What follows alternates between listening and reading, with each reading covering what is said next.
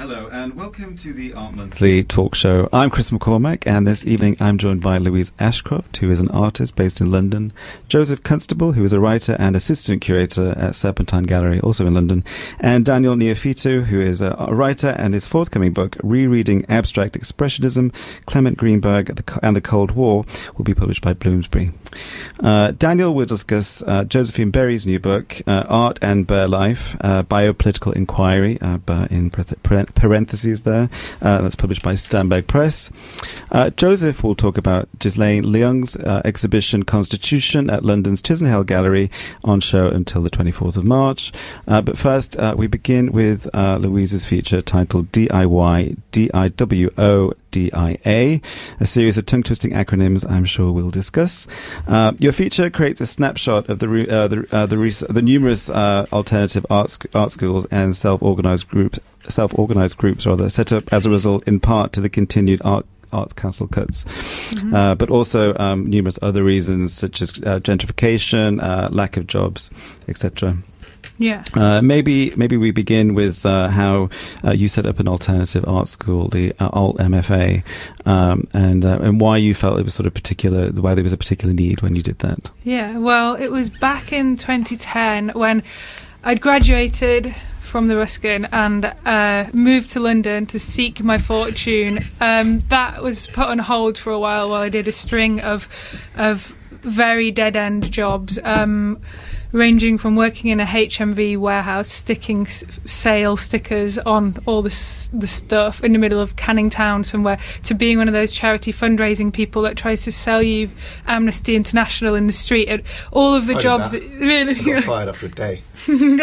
all the jobs that you can imagine that that I'm sure most artists have done, realizing the thing that art school taught me uh, on my BA was to be quite adaptable um, and resourceful, and um, I quickly realised that I couldn't just be picked up by the art world as an idea, but that I had to kind of invent it along with my friends, and so eventually I was working as a fabricator uh, in uh, in the studios of Damien Hirst because my friend from art school had been a babysitter for uh, one of his assistants um, in Sunderland. It wasn't exactly a kind of old boys network thing, but f- through some kind of quirky fate, right. um, I ended up working as a fabricator with lots of other recent graduates in these studios making artwork. So it was kind of in the art world, but in this strange, hidden, backstage yeah. uh, area. And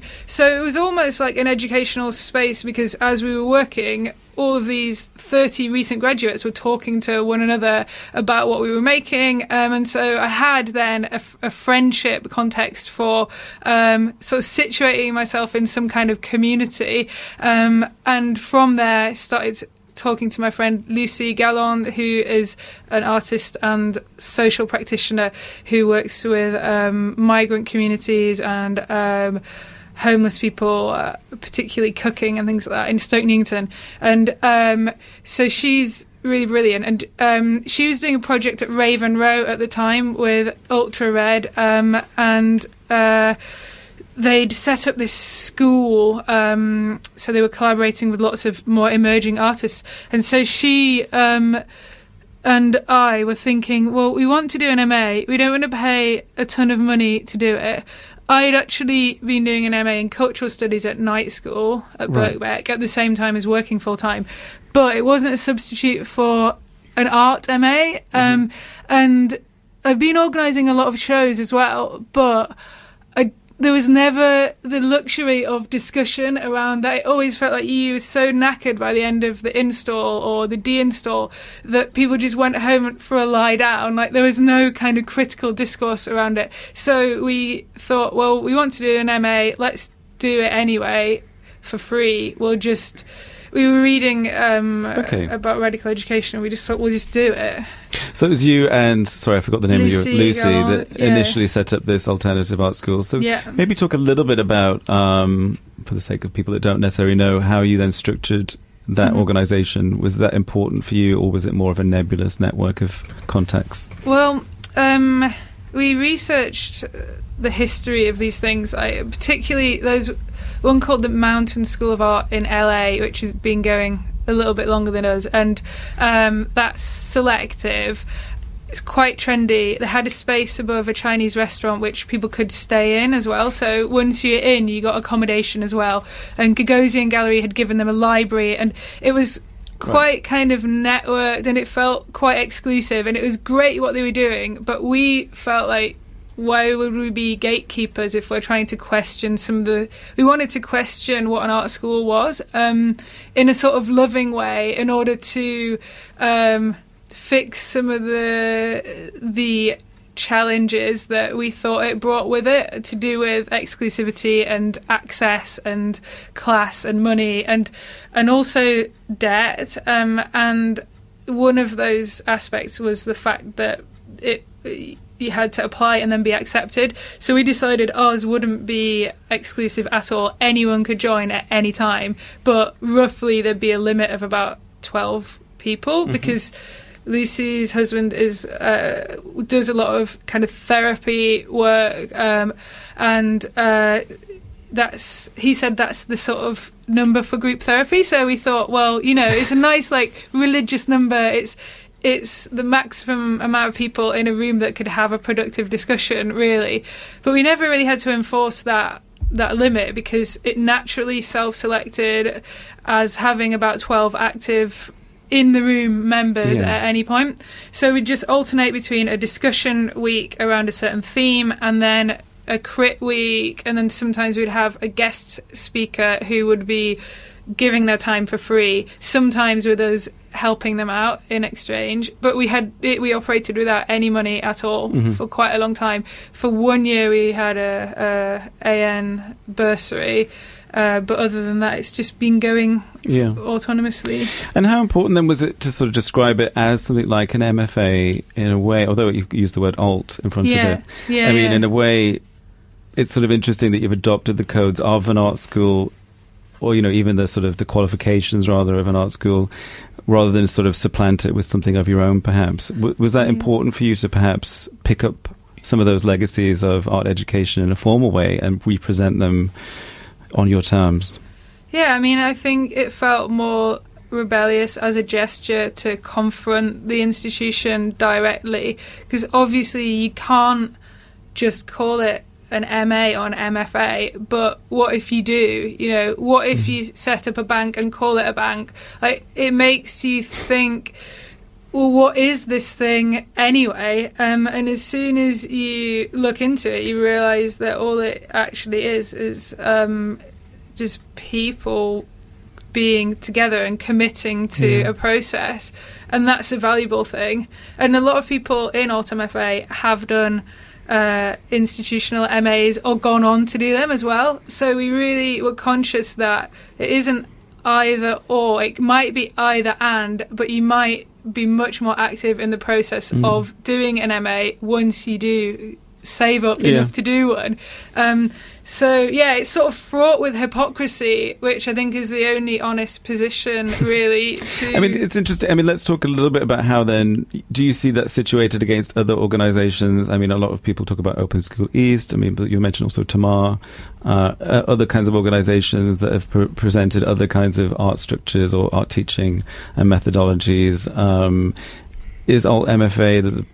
How do you how do you cite or situate your yours in relation to those organisations? Yeah, I think um, Open School East is a bit more institutional in that it was founded in more direct partnership with institutions, and it has that um, that community orientated almost like you give back by working with a local community. And so you are kind of paying for it. I think it's a really exciting way that people pay for mm. it. And i think that that does develop people's practice and give them new skills. I also think that some artists find it really hard having to do it. Um, they wouldn't not do it but they it, it's is paying for it and it's a lot of work and that can take time away from what you might do otherwise in your practice.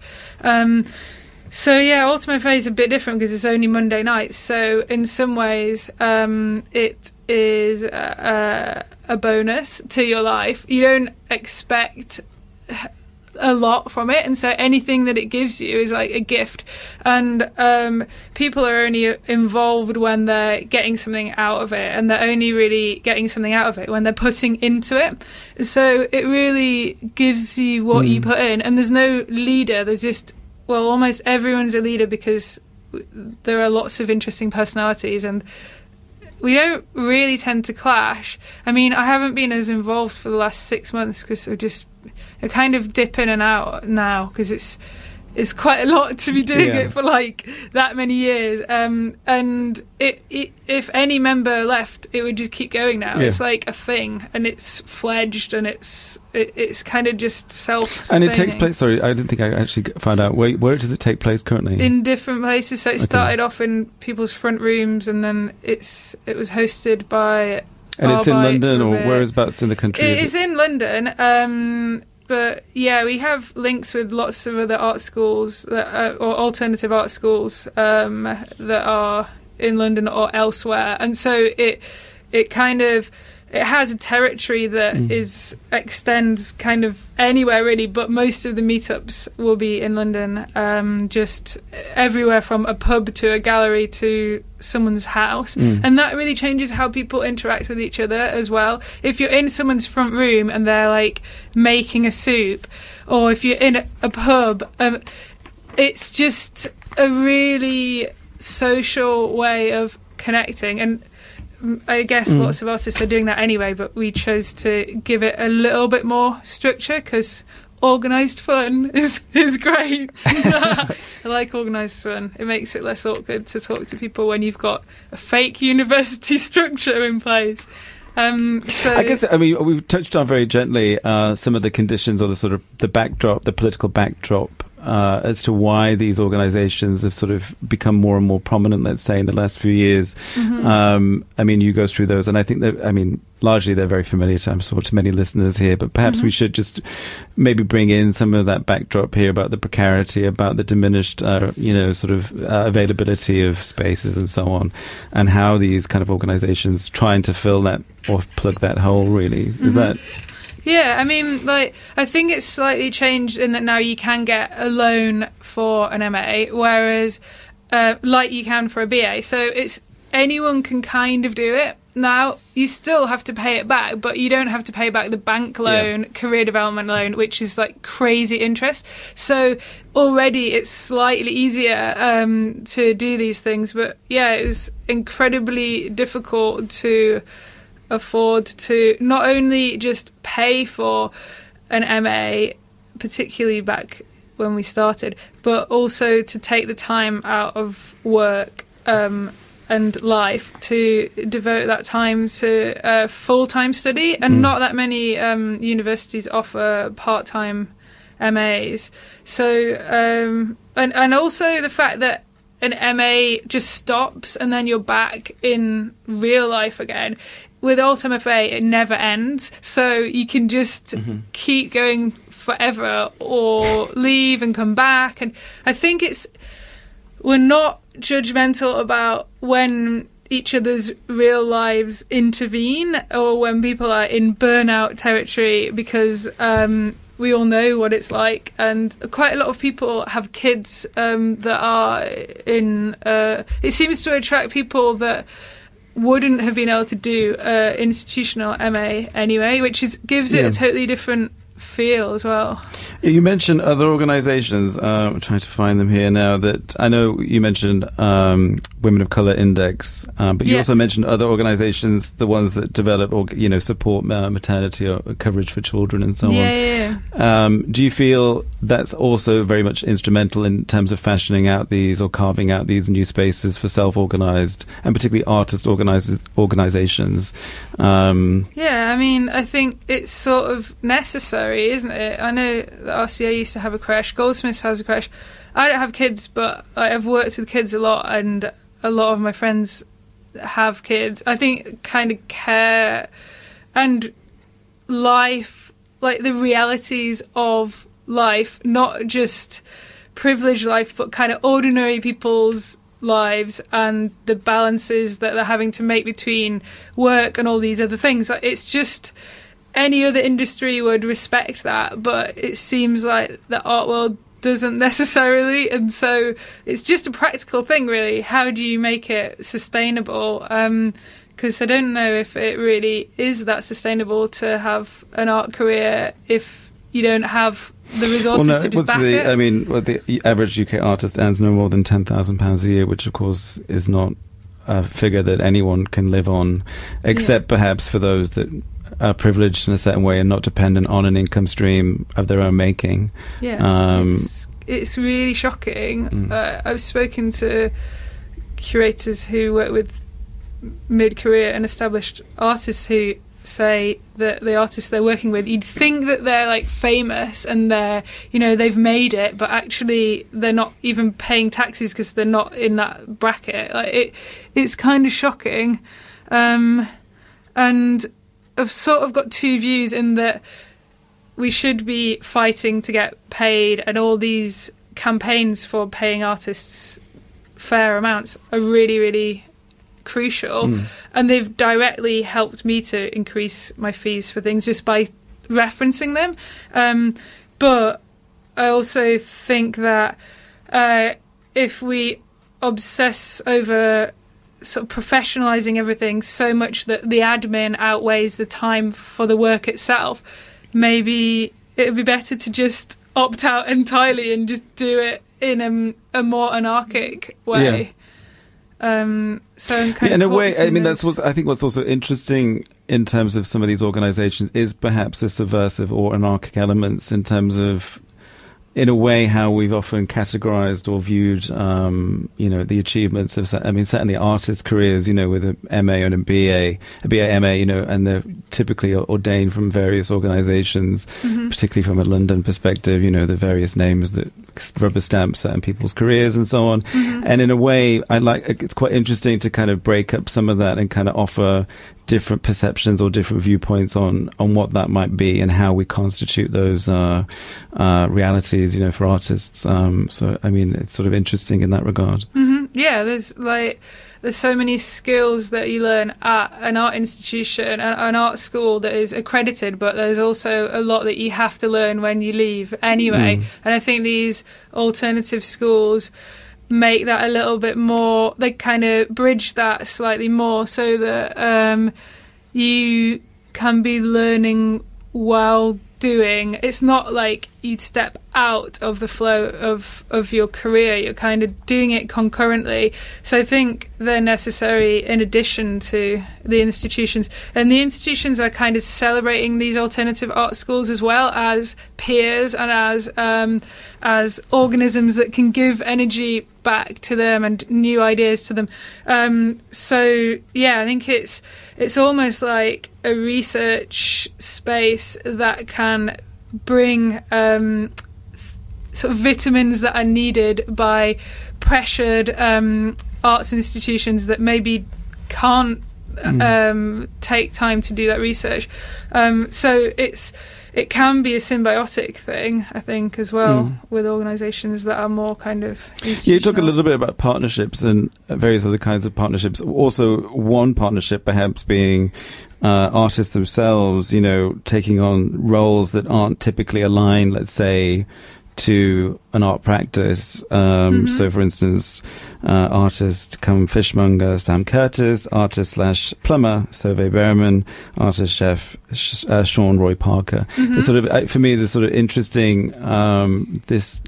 I mean, in my head, sort of almost tension between uh, the proximity between a, a, job, let's say, and what we consider to be that of an artist. Do you want to talk a little bit about that? Because it's a very interesting area, I think. Yeah, I mean, uh, every time I've worked somewhere um, that didn't feel like it was part of my practice, it has always become useful to my practice in the end. And I think the difference in the jobs that have been more art world or art education, like my current jobs are much more within the arts, but um, it it feels like the the difference is just this psychological thing that if you you feel validated by working within the arts, if you just had that validation for yourself while you were working in your day job that had nothing to do with the Mm. arts, then it would be just as useful a space, if not more so, for developing practice. I've been a care worker and I recently made work for the Wellcome um, for an event at the Wellcome about that, and just looking back on it now, I learned so much from that. It was almost like a studio space in a way, and um, I don't. I think we almost hide these day jobs as if that makes us not a real artist. Like that's the thing that makes us amateur. But actually, I think that the amateur, it's the era of the amateur within tech. Like uh, people are programming software like uh, in vast numbers. It's not the experts that are ruling the advancement of of software. It's um, the amateur, and so I think I really like the idea of the amateur as someone that is kind of the uh, the ama bit being for the love of it rather than um, professional, which just Yeah. sounds like you're just doing it for your job. It's not, or maybe But I think the- the- romanticizing the- it. Yeah, I think the tension arises though. The if someone's paying for that service, let's say, Hmm. then there's certain expectations perhaps about what may be uh, you know delivered at that point. But uh, you know, for instance, if I wanted some fish, yeah, say, yeah, yeah, yeah. um, etc. But I mean, I'm just saying in terms of it seems to me maybe the argument is also within this idea of even of the artisanal as much as the artist here, and that's a, also Mm. a kind of a slip as well, which broadens perhaps some of the, what you're describing, but also creates a tension. I think, you know, if you looked back even towards the artist placement groups, you know, you think of John Latham and Barbara Hmm. Steveni and so on, yeah, and how they were actually integrated in in sort of uh, workplace environments. They retained a space of themselves as artists Hmm. um, and reflected on those experiences as artists. Instead, in a way, what this is doing is leading that space and actually just saying, I am an artist, but also I'm a fishmonger and so Yeah. on. And so it's a different paradigm, perhaps, that's It's- being negotiated there. it's totally different in that the dream would be to be an artist in that context of some kind of real world space or like non art space.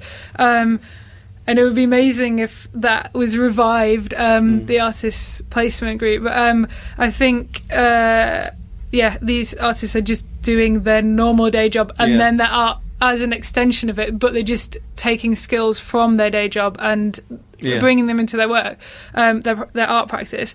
So I think, yeah, it, the ultimate goal was to to Yeah. be to do your practice all the time. But there's something about these limits that we're facing, and almost that every limit comes with a resource as Yeah. well, um, as well as a burden. And there's so much kind of Mm. navel gazing and kind of self victimizing that we do. I, I, I mean, I've, I whinge as well. I just I saw I was writing when I was writing this article. I was walking through Soho and I saw this like sports car with a private registration plate, and it was like T1RED. It just said tired, and I was like, oh. I'm really tired as well. And this person's made it and they've got this sports car, but they've like archived how they got it by exhausting themselves. And I just thought, well, why are we trying to make it when we could just make be making it. Like the, you've already got what you if if some christie's dealer person um said that like after your fourth house and you've bought Yeah. like a private island or something then what else is there? You there's art. Like well we've already got that. So we've already got the destination. So why kind of uh, I think sometimes we lose track of that, and we're just trying to get to this thing where a goal, but actually we've already got, we're already able to do most Oh of the right, things. you, you mean this sort of almost fantasy, this sort of ever increasing fantasy of what's possible, and actually and success within that, there's also, as you're saying, the sort of the limit actually has its own kinds of richness that can be exploited, perhaps for an artist's career and so on. Yeah, you already you've Yeah. got an Okay. iPhone. You can make anything that you want, kind of thing, for free. Uh, Maybe. I'm gonna maybe yes think about that. Not everything is possible with an iPhone. Um, I will maybe come back to you. Have maybe some time at the end of this show to discuss further some of these sort of interesting areas around art schools and alternative art, alternative art schools. But uh, if I may, I may move on uh, to Joseph Constable, who's kindly reviewed this month uh, Ghislaine Leung's uh, exhibition Constitution, which is at Chisenhale Gallery. Um, where to begin with this in a way? Um, perhaps let's describe. I mean, Gil. We'll call her Gil because that's her name that she goes by. Um, she's she's known for, as a writer. She's known as a, a, sort of filmmaker, and then for this this show, she's presented a series of objects bound by a certain set of ideas. Uh, this is as vague as I'm going to get. Uh, perhaps we begin by describing what the show is, and then yeah. we'll move from there. I think that's probably the sensible solution here. I mean, there's kind of three um, sort of key layers that I think are happening in the exhibition. One of which being this sculptural installation, which uses these. Um, I guess, prefabricated walls, which have this kind of domestic come office like aesthetic.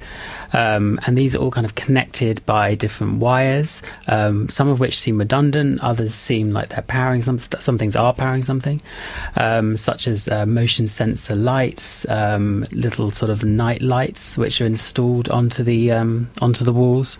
Um, and then the other element is this sound installation, mm. um, which are these two uh, vertical speakers that are aligned quite close to each other. Um, and they play out this kind of recorded sound that's been manipulated, looking into the ideas of um, active noise cancellation. Um, and then the third element is much more kind of spatial and thinking about the gallery itself, which um, Gil has kind of done these different um, architectural reconfigurations or very slight adjustments to the gallery. Um, one of which is quite noticeable when you walk in, which is um, glossing all of the walls in mm. this kind of high high gloss white paint. So you get this kind of uh, chemical odor. It's how I sort of begin the review because it's the first thing that kind of hits you um, as you go in. Um, she's also uh, shrunk the gallery door, the entranceway, so you kind of go in in this almost kind of smaller domestic size frame, um, which then leads to the double height of the gallery. So that kind of changes your perspective as you you're going in as well. Um, and then she's also painted um, the other doors in the space black. So in this way, she's kind of created, I guess, a network or this sort of connected installation, um, which is quite abstract and quite confusing at first, but it really sort of, I think, is led by your own movement in the space and as you start to go around. Um, one thing I should also say is that the um, the wiring is also powering a couple of other elements, sort of moving image elements. One of which is a, uh, a monitor which is installed in the corner, kind of hidden behind one of these prefabricated walls, um, which displays what's called stuffaloons, which is like a sort of tutorial from YouTube, I guess, um, showing how to sort of stuff these very large balloons with um, teddy bears and different kind of material things. Um, and the other element is an I- iPad, which is um, has 272 um, images that Gil has collected, um, sort of before and during the process of uh, making this exhibition, which you can kind of swipe mm. through mm. as well. Yeah, and this is strange. I guess within the work, there's the tensions, and we'll talk about some of that. But there's a sort of almost saccharine quality uh, you know, these images of, ma- you know, the, the, the, radio shows that she's selected Magic Heart Kiss. Uh, and the sort of the sort of sticky labels, you know, with hearts on them, and also this stuffaloons. These there's sort of saccharine, you know, the boss mugs as well. There's a sort of the sort of display mm. of the plastics and so on. There's a sort of saccharine, or and the pink noise as well. You know, this sort of on edge, kind of pink, you know, and then alongside that complicit, you know, within that, there's a sort of more starker and hard edged concept, well, I would think conceptual sort of backdrop. Yeah. Um, but there's something I think that unites all of the different materials is this kind of idea of mass manufacturing mm. or the idea of these kind of readily commonplace items. Um, so these sort of, yeah, these kind of pink uh, heart stickers.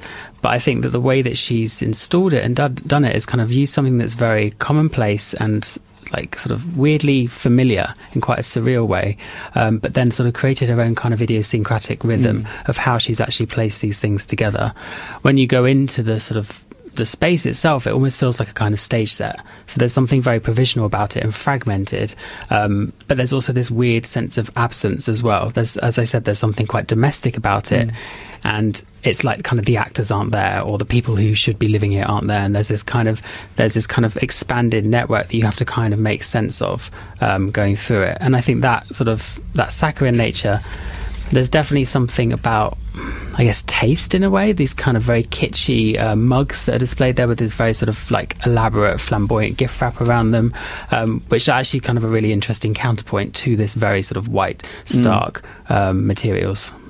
Yeah, and also uh, uh, perhaps quite interesting to explain a little bit further actually the pink noise element and how that was actually fabricated in terms of this this presentation and so on. Yeah, so the actual sound installation, the title of the work is Kiss Magic Heart, which refers to the three um, three radio stations that she's actually taken the uh, the soundtracks from. Um, and what she did is just looked at sort of the spaces in between the music on those radio stations and then manipulate them. She was doing a residency at EMPAC in New York, um, which is the Experimental medium and Performing Arts Centre. Um, and what she was looking at was this idea of active noise cancellation. So if you think about uh, noise cancelling headphones, the way in which they function is by playing a noise sort of as a resistance against the sound that's being playing out of the headphones, which I didn't actually realise. So it's almost this kind of counteracting of noise in order to create, um, to ne- neutralise yeah. it in a way. And Gil was, she speaks about it in the interview, was really interested in how, if you whether it's possible to do this in space. So when you kind of break that feedback loop of your ears to the headphone, this kind of enclosed space, um, is that even possible? And I think she quickly found out that that wasn't possible purely because of the sort of variables of, um, I mean, she talks about it literally as space and time. Mm. She talks about it very filmically, which I guess kind of connects to her background in. Yeah, I remember actually hearing film. her describe various uh, looking into that research and she said you know like various people saying neighbors where they're playing their music very loud is it possible to put a speaker that's playing the exact opposite in yeah. terms of noise, noise cancellation and actually delete that sound yeah. of course it's not possible but anyhow it's just quite amusing yeah. sort of but side story what becomes quite one of my favorite elements of the show was how that then relates to your own body and the mm. space. Um, she talks a lot about the idea of resistance and sort of resistance within these different networks, whether that's in an institution or sort of even within an artistic process.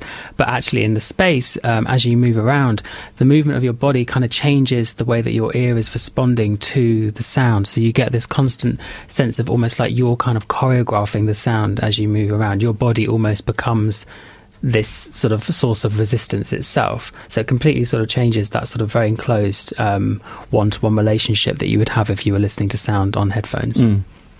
And in addition to that, I mean, we, will talk a little bit about the the way uh, Gil uses language because it's very specific, actually. Mm. Um, not least, in fact, in terms of the press release, uh, which is an actual sort of uh, narrative, descriptive. Yeah of uh, walking into the gallery and kind of con- you know seeing what we pre- you know what's being presented in mm. the in the exhibition, and it becomes this sort of uh, before and after, or after and before of like where um, what was what was conceived in advance, or what um, and mm. vice versa. Um, and also the titling itself, and also how the titles and the content is deleted. You know, she says it's yeah. not the this is not the work. Yeah, she sort of um, renders everything obsolete as she states yeah. it in a weird way. So, yeah. for instance, the black, you know, the doors are all painted black, but the the, the black doors are not the work. It's mm. only when all the doors in that room are black, and that is the work. Yeah, not the actual object itself. Yeah, I mean, can we talk a little bit perhaps about what those gestures indicate in terms of what where she's trying to reach for something in the work? Yeah. I think there's this sort of idea of this kind of excessive description that is sort of going on in this kind of tautology or this repetition that happens again and again in in the sort of description that she outlines and almost kind of overly consciously sort of explaining and over explaining it. But i think that relates to that idea of sort of a certain space being constituted and that network of relationships, it doesn't make any sense outside of this context. And I think that's really important for how she for how she sees all these things working together. I mean, for me, this sort of connection to language extends into the space as well, not just on the written paper, mm. but also you can compare the sort of way she talks about it and the way these things are related to almost like a kind of syntax or grammar. You know, mm. there's something incredibly or quite structuralist about it in terms of how she's creating this network um, and how all these meanings are connecting to one another. Um, but then there's also something, I mean, linguistically, this kind of idea of constriction. There's something very, very thought through about the way all of these things are aligned and positioned.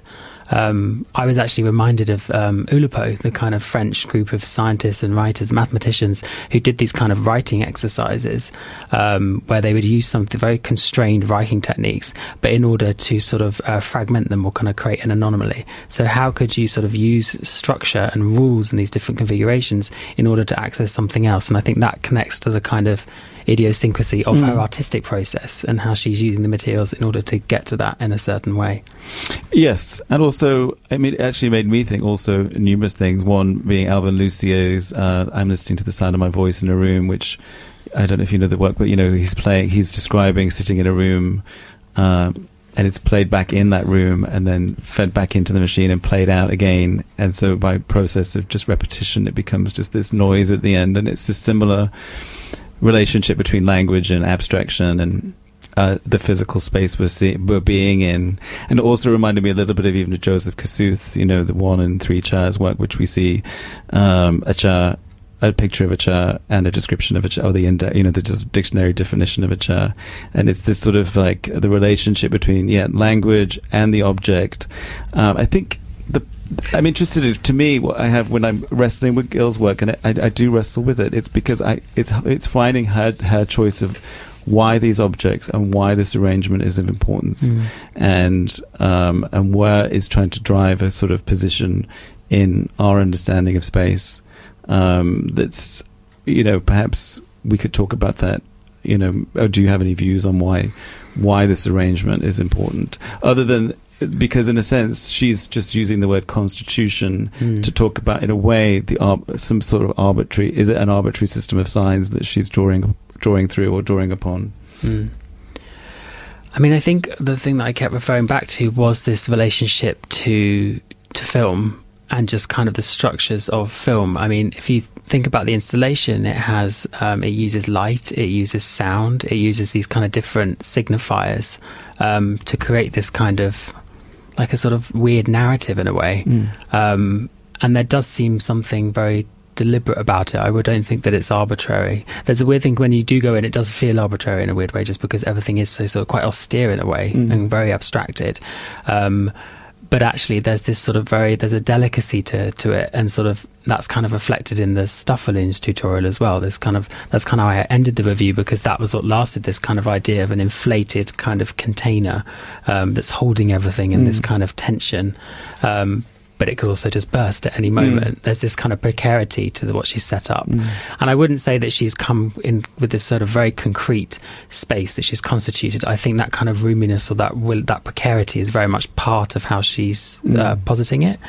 Um, and that actually the spaces that we do create, whether that's an actual sort of domestic space, an office space, or even more sort of um, abstractly like in terms of relationships mm. and things like that and different um, codes between people all of those things seem quite stable but actually they're very fragile um, and I think that fragility is really important and I think it connects as well to the the workloads which is mm. the the iPad piece this kind of idea of just scrolling through and actually you, when you go through this this iPad work, you start to see the connecting points between different uh, items in the exhibition. So, for example, um, the boss mugs. There's sort of a mm. sign above a house which says the boss. So you start to see this kind of connecting uh, moments that have led to how this space has become constituted. Um, but you also get the impression that there are infinite kind of configurations of what this space could have been. So I think it's quite loose in a way, but also it's, it's strong in terms of the how she's how it's actually been finalized. Yeah, the conceptual but it's, frames are. Yeah. But, the, but the framework is there, but there's also precarity, which is part mm. of that. Yeah, in a, in a, way, you're right. It's that it, it, it's testing those relationship limits. Uh, both linguistically and objectively, or through the objects themselves. I mean, I think that's what's interesting. The titling, such as brother or is it you know lover and mm. father and you know these sort of childlike or you know familial relationships and how they kind of be how they're structured but also offer up these conceptual understandings of how objects non you know are also sort of framed or thought through in, yeah. in other ways i guess how they how those terms as well become containers of meaning mm. that people sort of but in quite a vacuous way and as well yeah. i think she's critiquing that as well Okay, good. Maybe we'll move on to Daniel at this point. Um, Daniel, you review, reviewed a book, uh, Josephine Berry, for us. Um, unfortunately, I have not chance to read this book, so I will be relying on your viewpoint. Yeah, um, I read it a while ago as um, well.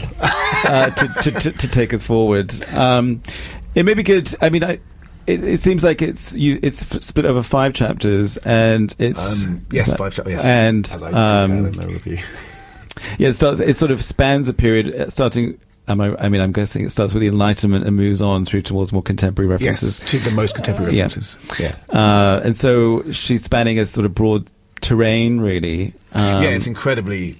Yeah, in, in, in, it's like Okay. it's, it's the, yeah, it's, it's, it's, it's, it's, such such a, such a feat. She's Uh, yeah, and where should we? Be, do, would you like to begin uh, in the first chapter, or should we just skip to the later parts? I mean, Um, I'm happy to, to take your lead there. Um,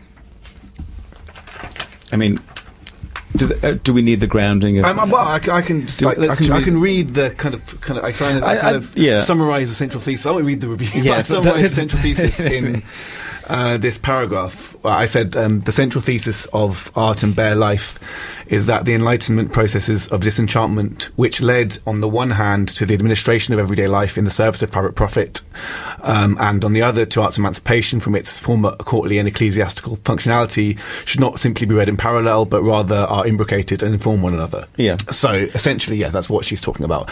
Um, and in every single chapter, it works diachronically, and in every single chapter, um, she discusses the, the the political, economic um, context Yeah. and um, the developments in art in a way that isn't a base superstructure kind of thing, but um, shows how they're both entwined. Um, and ev- in their relative autonomy, I guess. Um, Yes, it is quite interesting. I mean, it's interesting to take up such, I suppose, in a way, I would say, uh, you know, but feeling that, you know, im- to take up such such a subject through impressionism is perhaps unusual. I would think. Um, well, no, not necessarily. I mean, um, think about T.J. Clark and Yes, all these, that's true, um, yes, that's true. Yeah, yeah. Um, but it, it's it's more. Uh, with it, well, the, well, the first chapter I think is more- okay. possibly um, the best, or at least the most most inventive one, because she makes she makes a parallel between um, the abstract equality of of citizens upon the collapse of feudalism Mm-hmm. and the establishment of capitalism, where all citizens become become fungible under the rule of capital, with um, the idea of disinterested aesthetic spectators, as art became um, freed from like patronage. Um, Yeah. uh, well, not really freed from patronage, but yeah. Um, and so, and she she draws this parallel in terms of how, um, in both cases, this idea of uh, this this this this like potential which was unleashed was then controlled by this this notion of equivalence, which is fundamentally not equivalent. If that Mm-hmm. Yeah. makes sense, yeah, yeah. Uh, so that, I thought that was really interesting in the first chapter. Um, and then she just proceeds throughout the chapters to make like the bit, the bit impression, about impressionism. Um, um, it, she argues that um, yeah, um, uh, th- this this further um, subsumed was was while not she does she doesn't um, dismiss the the power of of impressionisms. What, what did she say? She says it's making presentness present in Yeah. art. Um, but argues that this this led to the further subsumption of such affect uh, by um, by by biopower, as Foucault calls it. Um, um, Yeah. Yeah. and I mean, it's sort of interesting, perhaps, to talk a little bit about Foucault in this relation. Then um, let's move into maybe more where perhaps abstract expressionism and, and latterly uh, were which is my forte. um, and I, I, I, I, should say as a disclaimer that Josie was my supervisor on Okay. my PhD. Okay, so there's a- but the favourable review was not. It's not bound by those uh, to do with that. relations. Um, I, I think it's a really, really good book. Um, well, I'm glad to hear it. I do it. have my reservations about it, but um, Oh, you do? yeah. Well, Um, maybe we have a moment for that. But okay, because I mean, it is an interesting subject where she talks about abstract expressionism and she sort of looks at it through an essentialist, in a sense, the subject of white, mostly male subject uh, artists and how they've been inscribed in the mark making itself. Do you want to talk a little bit about that? Because it's actually quite a nice. Um, yeah, well, for her, um, she talks about how um, um, the the the, the um, in abstract expressionism. Well, basically, this is where my thesis, I think, might have informed her a little bit, bit um, because my my PhD was all about how. Um, the, the I, I'm I'm arguing about uh, how like the co-optation of abstract expressionism by imperialism does not exhaust the work itself. Um, and in that, I, I draw extensively on um, uh, the, the the philosopher uh, Jay Jay Bernstein. He Okay. um, he's an Adornian scholar who's written at length about um, how abstract expressionism um, represents a kind of um, what, what all art does, but Abex especially is uh, the manifestation of a kind of counter epistemology or the potential of counter epistemology to the um, the Enlightenment thinking, um, which Okay.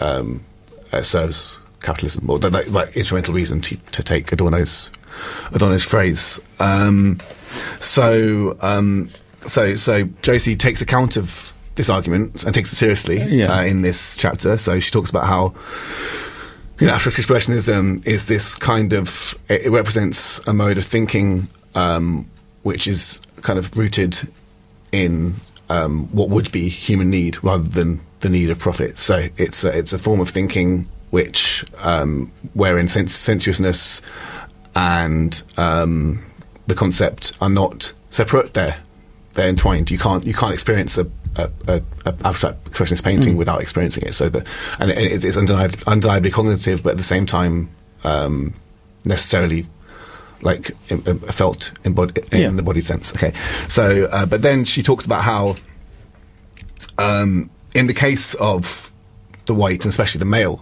artists of abstract expressionism, um, this was easily co-opted in terms of um, how she the phrase she uses? Oh, yeah, commodifiable self-relations. So the idea that this this um, this kind of immediacy becomes um, a kind of commodifiable notion of their heroic gestures, which is famously most um, most famously theorized by Harold Rosenberg, of course. Um, and and for the male artists, for the, for the white male artists especially, this this allowed for the artworks to become entirely neutralized.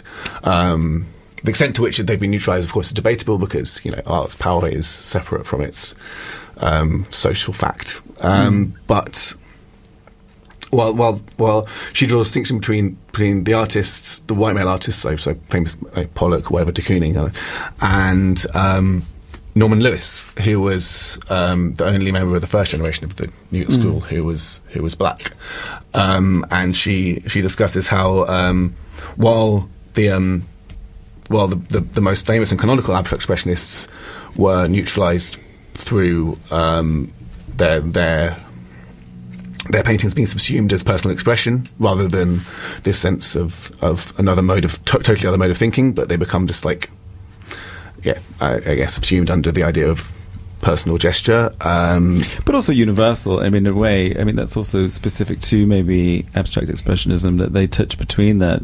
They become universal as much as specific. Would you not argue? Do you not see that? Or do you not? um, well, well I, I would argue, Yeah. Yeah. I mean, uh, uh, Like in a sense, you like in a by- Rothko, you know, this sort of expansive, all-encompassing other, you know, within these. Yeah, like, of course. Yeah, um, yeah. You know what I mean? And in a way, But but that is still like, in a way, subsumed as opposed to it becomes a spectacle. It becomes um, yeah, this idea of it's this- it's entrenched maybe. yeah. Or, or like- Or, it- well, it, it, there's I think there's there's a distinction to be made between um, this kind of um, sense of exhibition value, wherein it becomes, you know, like, like some some kind of manifestation of existential dread, or Yeah. where you can go and have a cry in the Rothko room, Yeah. and actually the idea of kind of trying to wrestle with the idea of with the notion that this is just a, a, a, a canvas with with Yeah. some some some expanses of paint on it, Mm-hmm. and yeah, it's so compelling. And why is this so compelling? But instead, it becomes um, like subsumed under the signification of eternity or or, Yeah. or universality or something. So I think, and then that's always that's always always linked to the personal expression of the artist's genius. Um, Rothko being this like tragic depressive who who slit his wrists. Yeah, um, this it, it becomes inextricable in a, like, and yeah. So, but then she, she, she discusses Norman Lewis, who where while while while the Abex artists were well the, the canonical Abex artists were kind of neutralized through this kind of the kind of subsumption of their work under definitive ideas. Um, he was neutralized just through dereliction because um, he just his paintings never sold, um, and um, and she argues that this was because um, his negritude were was were were, was, was, were, were integral to his paintings, but in a way that wasn't the case for a lot of contemporary social realist black painters who did sell more. Uh, I can't remember if she discussed this in the book, but at the time he he um, didn't sell anything, um, uh, while um, black painters who paint like Harlem, Yeah. Harlem Renaissance kind of Yeah. painters sold more because they Okay, kind of fulfilled this interesting kind of sphere. Yeah. Yeah, while um, he sh- she links his aesthetic to like Fanon and Césaire and stuff as this, this Yeah. real like you know vitalist force, but then it didn't get co-opted by the by by by commercial by, Yeah. by commerce, but it got it got co-opted because he, he he was just basically just like um, ruined. I'm trying to remember the name of the author now, but it was a, we had, we, we reviewed a book. Uh, Maria Walsh reviewed a book uh, about phenomen- phenomenology, Mhm. but looking at it through the structures of black identity or black sort of es- Mhm. experiences and so on. And it feels like this maybe also sort of reflects some of that viewpoint, which is uh, how do we encounter or uh, perceive subjects when you know, to a, a you know, I'm simplistic, making this Mhm. sort of simplistic argument here, but a lot of the phenomenology from Merleau-Ponty, etc., is viewed from a white experience, Mhm. um, and how do we reframe or rethink that through another kinds of experience, uh, Mhm. racialized or others? Yeah.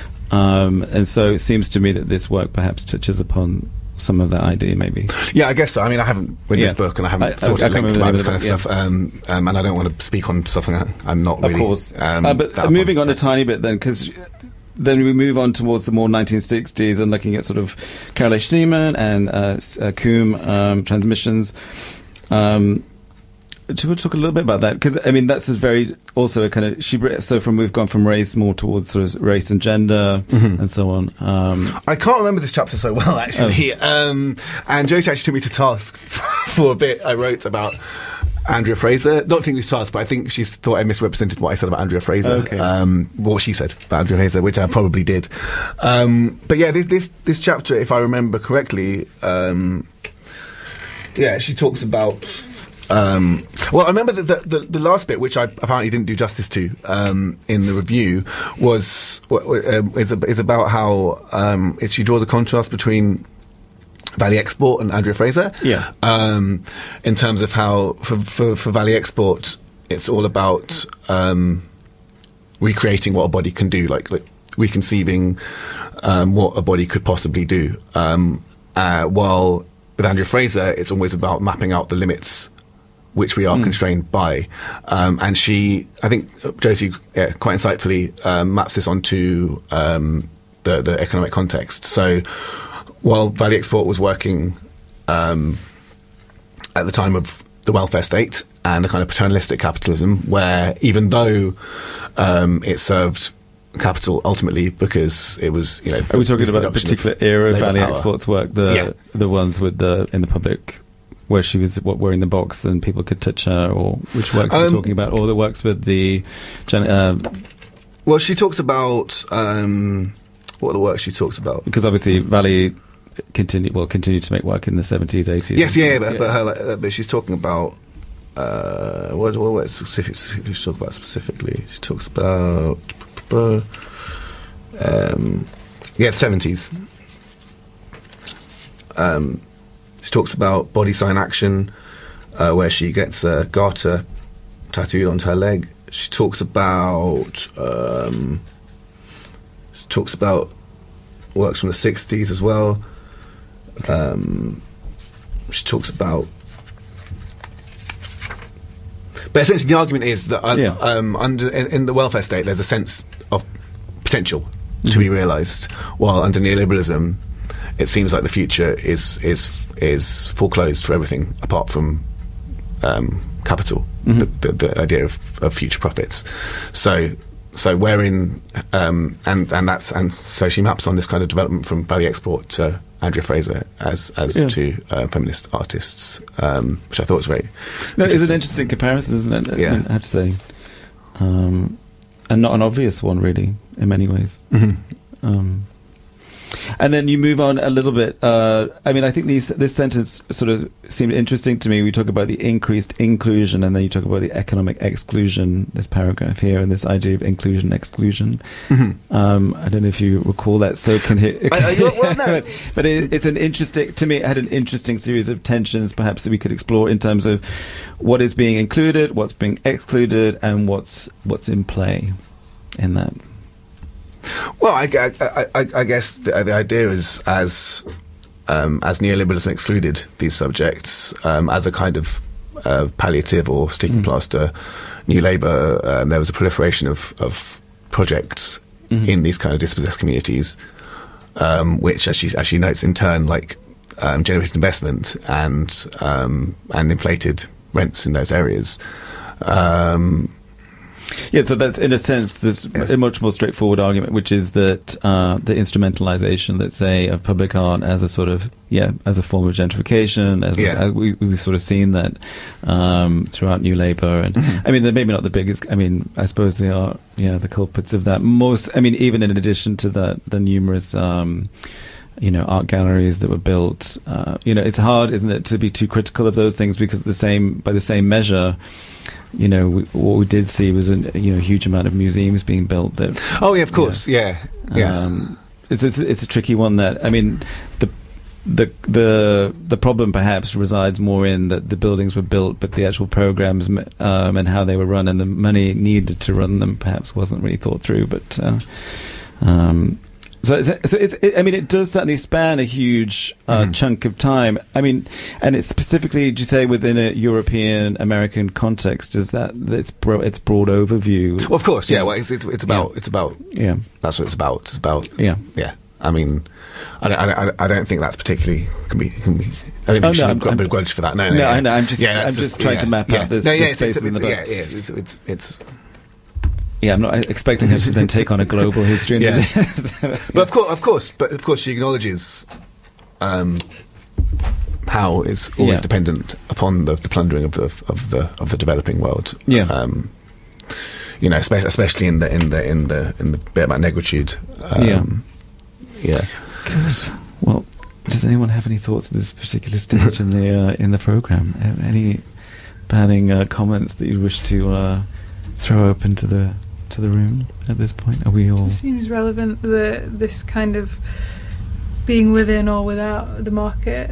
Um, it feels like that's what I'm talking about as well, and Yeah. that maybe there are arguments in Josephine's book about existing exterior to a kind of economic status quo as well. So I have to buy it now. Um, done your job. Yeah, but it's, it's, it's, uh, I, I wouldn't say she argues for kind of evading Mhm. um, the marketplace in in the sense of it's more dialectical than that. As, as uh, um, there's not really much about like this, this idea of of creating autonomous spaces outs, outside. Mhm. It's more about how it, it, it's necessarily inextricable from this, and it's kind of the, the process of of um, I guess evading, evading total subsumption or pointing towards something else while necessarily being imbricated with you know the kind of Mm. um, market necessarily. Um, Yeah, so I, I'm kind of interested in being able to be inside and outside simultaneously and occupying that tension. mhm. Um, so yeah, maybe relevant, but I'm sure it is relevant. you have to do a PhD to understand. Oh, not at all. No, no, no, no. Um, no, it's, I, I found I found it quite accessible, really. Um, yeah, it's not not not. No, I, I, I would I would definitely recommend it. Good to hear. Well, at that note, maybe we draw the program to a close. Uh, just leaves me to thank you, thank uh, Joseph Constable, Daniel Neofetou, and uh, Louise Ashcroft for joining us this evening. Uh, all the uh, subjects discussed today are in this month's issue. That's the March issue of Art Monthly. Many thanks for listening. I'm Chris McCormick. Thank you.